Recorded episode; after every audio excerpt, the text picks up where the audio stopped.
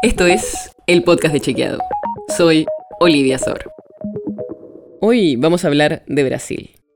Porque el domingo fue el balotaje y el conteo terminó dando como ganador a Luis Ignacio Lula da Silva, del Partido de los Trabajadores, que ocupará la presidencia por tercera vez después de ganarle a Jair Bolsonaro. La diferencia fue muy poca. Lula sacó el 50,9% de los votos y Bolsonaro el 49,1%. Y esto no es menor, porque a Lula le tocará gobernar un país donde muchos de los gobernadores y la mayoría del Congreso son de partidos que responden al bolsonarismo. Por eso hoy te vamos a contar con algunos datos qué país le deja Bolsonaro a Lula. Empecemos por el tamaño de la economía de Brasil, y más específicamente con el rol que ocupa a nivel mundial. En 2003, cuando asumió por primera vez Lula da Silva, Brasil ocupaba el puesto 13 en el ranking de las mayores economías del mundo. Y en 2010, cuando terminó su presidencia, el país había avanzado al puesto número 7. En 2018, cuando asumió Bolsonaro, después de las gestiones de Dilma Rousseff y Michel Temer, Brasil había bajado unos puestos y estaba en el noveno lugar. Y en 2021, el país cayó de nuevo al puesto número 13, el mismo que ocupaba en 2003 cuando asumió Lula. Brasil también aumentó la inflación en los últimos meses después de la pandemia. En diciembre de 2018, el último mes antes de que asumiese Bolsonaro como presidente, la inflación anual de Brasil era de casi el 3%. En el primer año subió al 3,75% y en 2020 aumentó al 4,5%. En 2021 la inflación alcanzó las dos cifras y llegó al 10%, el segundo valor más alto desde 2002. Igual este año la inflación bajó y está en casi el 4% anual. Otro de los datos fundamentales para entender la situación de Brasil es que hay más pobreza.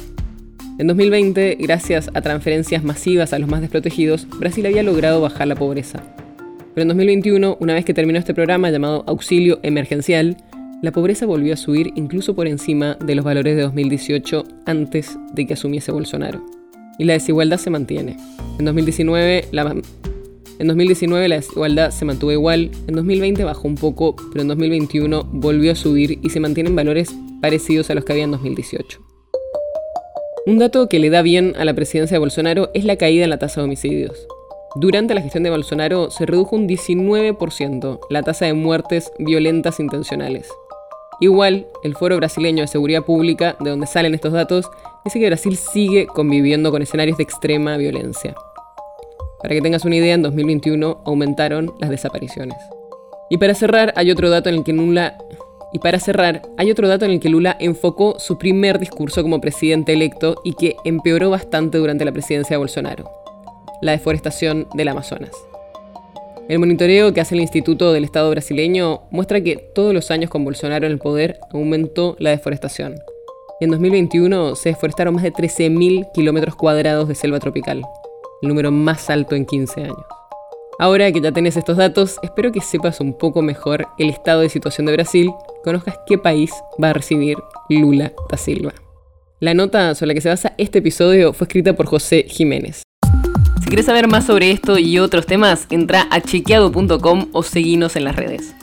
El podcast de Chequeado es un espacio en el que de lunes a viernes te contamos qué de lo que escuchaste o circuló es verdadero o falso te traemos datos para que puedas entender mejor las noticias.